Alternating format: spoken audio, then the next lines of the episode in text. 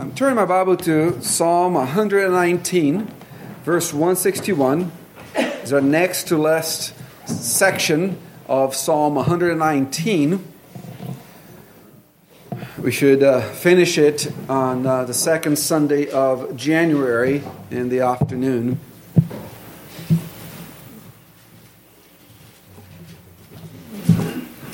This is the shin or sin section of the psalm. If your Bible has headings for each of these sections, you have seen the English rendering of each of Hebrew letters. And uh, uh, we should find the same here on this one. This is one you may have in your Bible that has the words shin or sin next to, to it. I think the ESV has both sin and shin um, next to it. It's one, one Hebrew letter that uh, eventually developed two different sounds. Uh, and when the, the uh, Hebrew uh, was um, normalized or um,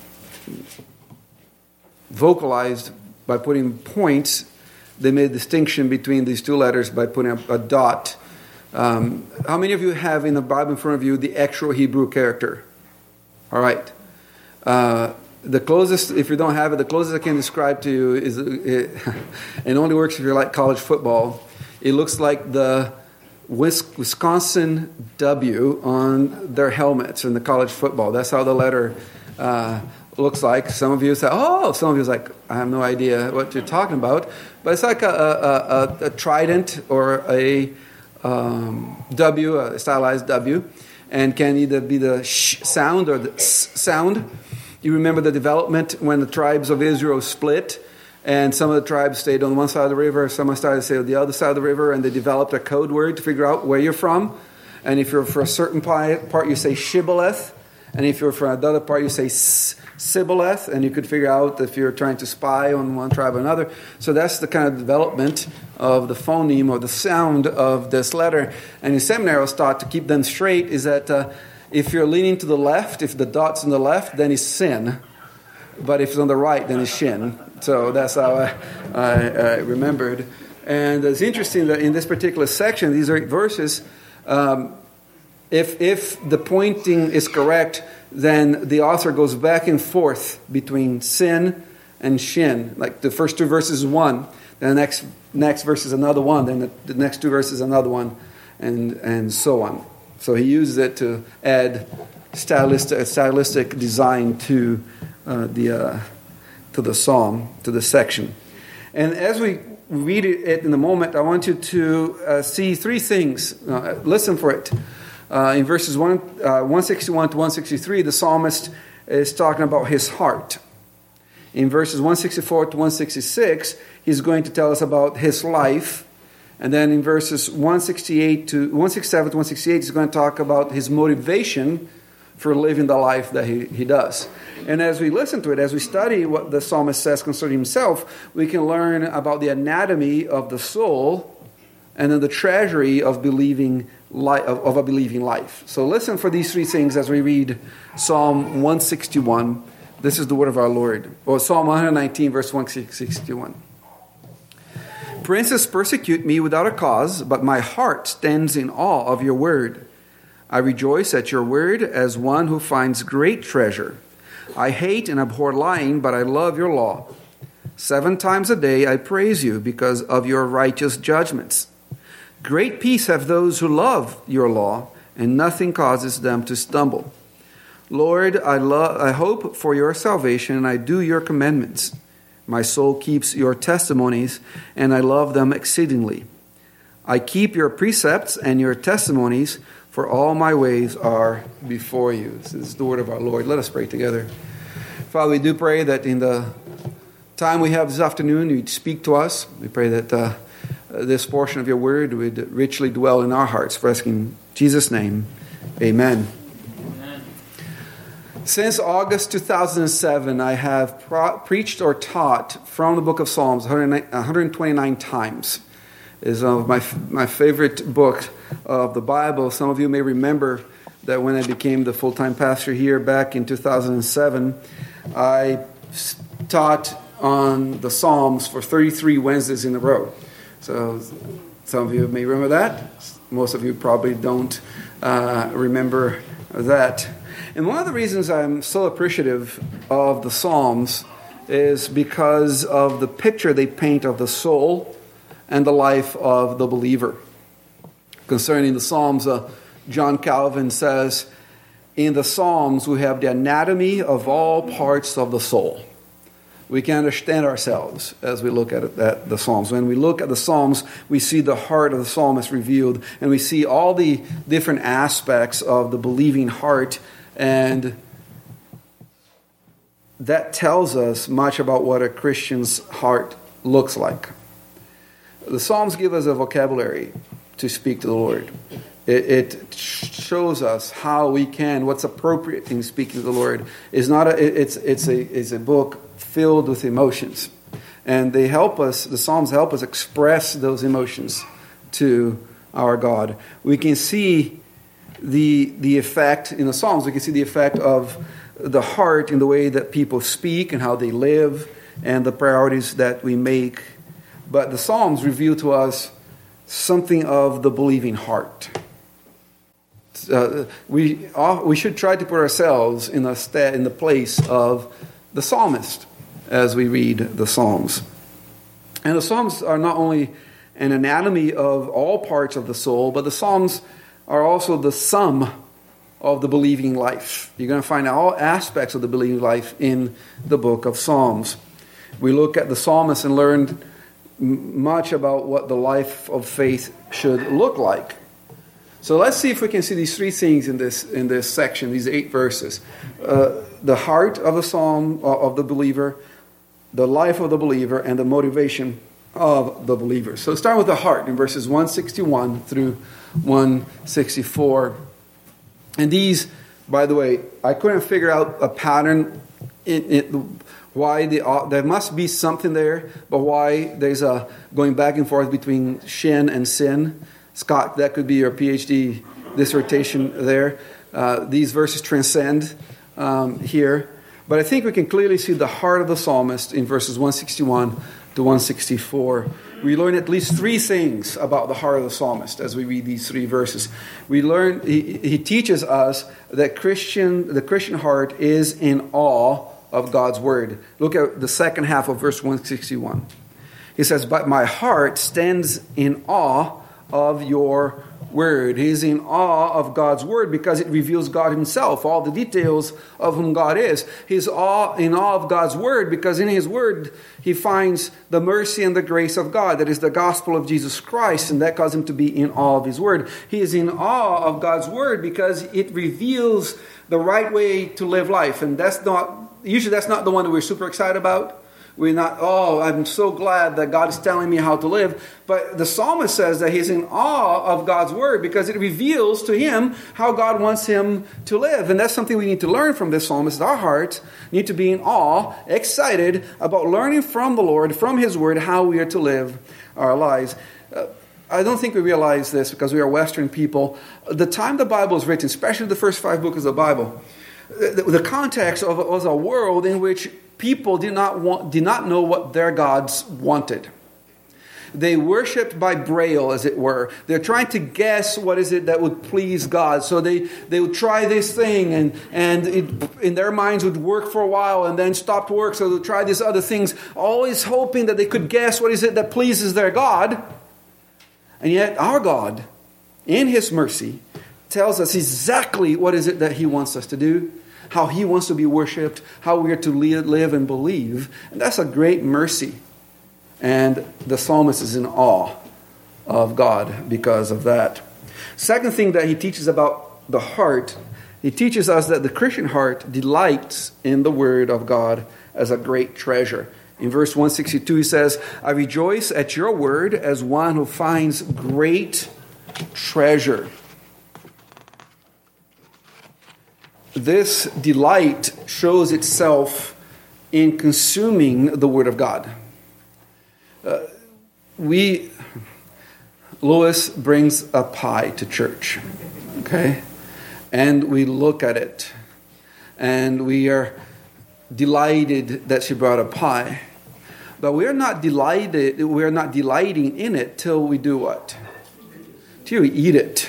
To just you know, chow that baby down as fast as you can. Like Scott gets half of it onto his plate and he's, he's delighting. And uh, Jim grabs the plate from Scott and attracts him to choir with the pie. That's how it works. So we're not delighting in the pie till we actually are smelling it and tasting it and eating it. And we're not delighting in God's word till we're actually consuming the word of God itself. We can't really delight in what we don't know. And this guy, his heart delights in the Word of God, and that teaches us that the Christian needs to delight in that Word as well by consuming it, by, by enjoying it, by eating it up, as it were. And he also teaches that the Christian heart loves the law of God. In 163, he says, But I love your law. The word law in this psalm often stands for all of God's word, but it's important that he uses it here when speaking of love our nature tends to dislike laws and commands. Now, okay, I'll do it because God says so, so I need to do it. But that's not the attitude of the heart. These things are good for us, and we're to delight in them. We're to appreciate them. John, in 1 John 5 3 says, For this is the love of God, that we keep his commandments, and his commandments are not burdensome. And the way that uh, the psalmist portrays the heart of the Christian here, he says that love for God's word is a tool in the fight against sin. Look at the first half of verse 163. I hate and abhor lying, but I love your law. The psalmist is so into the word of God that he has gotten to the point where he loves the word more than the sin that he could have been loving. Here, portrayed as falsehood, as lying. Now, this sin of falsehood is defeated with a superior love in the heart of the psalmist, and that love is a love for the Word of God. Loving the Word of God, studying the Word of God, coming to delight and admire what God teaches in His Word is one of the things that the Holy Spirit will use to help us fight sin in our life. So remember that that love for the Word of God is a tool that God uses in our fight for sin. So he tells us something about the heart, but he also tells us something about life in verses 164 through 166. And he tells us that the Christian life is a life of praise. In 164, he says, Seven times I praise you. Now, number seven in biblical literature is a number of completion. So the psalmist is saying that he praises the Lord all the time. He's not giving us a specific time, oh, seven times a day I must utter a say, but he's saying that he praises the Lord all the time. The psalmist is telling us that the life of a Christian is a life of praise. And I think we have difficulty with that because we think of praise as this happy, slappy, clappy thing that we do, you know, with excitement and happiness. And but praise happens in every every occasion. You don't have to have this excitement. You don't have to have this super happy attitude in order to be able to praise the Lord, to thank the Lord, to bless the Lord, to declare who He is in our lives. The psalmist praises God in Psalm 88. And if Psalm 88 doesn't pop into your head, go home and take a look at it and you're going to see there that's not the most joyful psalm. As a matter of fact, it's the only psalm in the whole Psalter in which there's no resolution. Every other psalm, there might be a struggle, but eventually the psalmist gets out of it by the grace of God and he's rejoicing at the end. But Psalm 88, he starts in the pit of despair, and Psalm 88 ends with him a little deeper in the pit of despair, and through it, he's praising the Lord, declaring that the Lord is great. But that's the life of the Christians, a life of praise. There's also a life of peace. Look at one, look at 155, 165. Great peace have those who love your law. Now, this is not the absence of problems. It would be to disregard the actual context of the psalm. If you look at verse 161, he started this section by saying that the princes are after him. People of great import are after him. He's in trouble. He's being persecuted again. He is uh, being attacked by the enemies of God, and yet he says he is at peace. So he's not saying I met Jesus and everything has been perfect ever since. He's not saying I embraced the gospel and my life has been super easy. That's not what he is saying at all here. The peace that he's talking about is that great peace with passes, which passes understanding, which even the betrayed and the bereaved can have, which even the lonely can have, which even the, betr- the broken can have. It's a peace of knowing who Christ is and that there is peace between the Christian and God Himself. Those who trust in the Lord may have a peace that passes understanding, even when their understanding cannot supply them from their circumstances with a reason to have peace, because God, in His grace, in His grace, supplies them with that peace. He also teaches us that the life of a Christian is a life of preservation. There will be five things about this life. So we saw already a life of peace, we saw a life of praise, sorry, the life of preservation, and then you're going to see that I ran out of peace. The other two are hope and obedience. I couldn't figure out P words to go with that. But the life of a Christian is a life of preservation. Look at 165, the second half. It says, And nothing causes them to stumble. The Lord preserves the Christian. It's not that there aren't rocky roads, it's not that there aren't difficult paths where we can lose our footing. but it is that the Lord prevents us from falling and staying down. Uh, one, my, my, favorite um, doxology in the Bible is Jude 24 and 25, where there says, Now to him who is able to keep you from falling and to present you with great joy before his presence. So here we have God who is able to keep us from falling to, and stay down and stay away from the Lord. That's the life of a Christian, life of preservation. But it's also a life of hope. Ran out of P's again. What would be a P word for hope? Anna? Pope.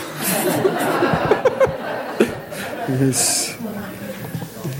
Has Enoch been sleeping well through the night there, Hannah? Just checking. Um, look at verse uh, 166. Lord, I hope for your salvation. So, the life of a Christian is a life of hope. No one can take away our hope because our life is hidden with Christ in God. No one can fully extinguish our hope. More often than not, the way out of hopelessness for a Christian is the realization that our only hope in life and death is the Lord Jesus Christ who never changes. And no one can take that hope from us. So the life of a Christian is a life of hope. And the life of a Christian is a life of obedience. In verse 166, the second half says, I do your commandments. The Christian is not just a hearer of God's word, but a doer. The Christian doesn't just study God's word, he or she lives it out when our Lord ended his Sermon on the Mount, he concluded by comparing the hearer of the word to two builders. Remember that story? And he says the wise builder is the one who hears the word and then and then what? And then he does the word. And it's like the guy that builds the house on the rock. We're called to be doers of the word. So the life of the Christian is a life of obedience. And then lastly, you have the psalmist's motivation, verses 167 and 168. Just two, two motivations, two motives he gives for the life that he seeks and he lives. In verse 167, his love for God and love for his word. He says, My soul keeps your testimonies, I love them exceedingly. One of the most important things that we do in the Christian life is make sure that we are doing what we are called to do for the right reason, with the right motivation. And the psalmist says, Lord, one of the reasons I do what you command is because I love you and I love what you command. We may not want to do what God calls us to do. I understand that. There is a place for obedience that says, Lord, I really don't want to do this, but I'm going to do it because I love you and you are the one commanding me to do. That's the right reason to do something. When we feel like the only reason, we think that the only reason for us to do something when we feel like doing it. then guess who is the master there? We are, not God. We have to make sure that we're doing things for the right motivation. Love for God, love for His Word is one motivation. The second one is the pleasure of God. Look at 168. I keep your precepts and your testimonies, for all my ways are before you. Now, just a fictitious, hypothetical situation here, nothing to do with our reality. Have, have you ever been with a young couple when their child is taking her or his first steps? Or they say their perhaps their first words? You won't see much prouder beings on this earth than those young parents watching that little child take his or her first steps. There's just sheer delight in watching a child take steps that aren't, to be honest, that great. And, if that child walks that way for the rest of his or her life, they probably be in the hospital every third day, if that's how they always walked. Those first steps aren't that good, but those parents and maybe those grandparents, fictitious people, are overjoyed and their eyes are fixed on the, that little child when they, he takes his first step. Just can't get enough. Same with the first words, just can't get enough. Till they don't stop talking for three or four years, and then you can get enough. But for those first ones, you just can't take your eyes off of them. And that's what the psalmist is saying here. Psalmist, the psalmist is saying, Lord, I want you to take pleasure in the way I live. And I know that when I do what you tell me to do in your word, your eyes are on me like a parent or a grandparent watching a child take his or her first steps. You delights in seeing me, even in a wobbly way, obey your word. So the motivation, one of the motivations for the psalmist for doing what God calls him to do is that God's eyes are upon him. He was God's eyes delighting upon his obedience of his words. In other words, he says, I am motivated to live the Christian life because of the pleasure of God in me when I do. Now, the psalmist tells us much about his heart and his life and his motives. And by telling us those things, he tells us much about the Christian's heart and the Christian's life and the Christian's motives. So, by his grace, may we, his followers, learn much and live much out of this great psalm. Our heart, our own life in obedience and the motivation for following the Lord. Let us pray together. Father, thank you for your word. We thank you that you're rich in it, that you give us abundant understanding. Help us to live according to it. For asking Jesus' name. Amen.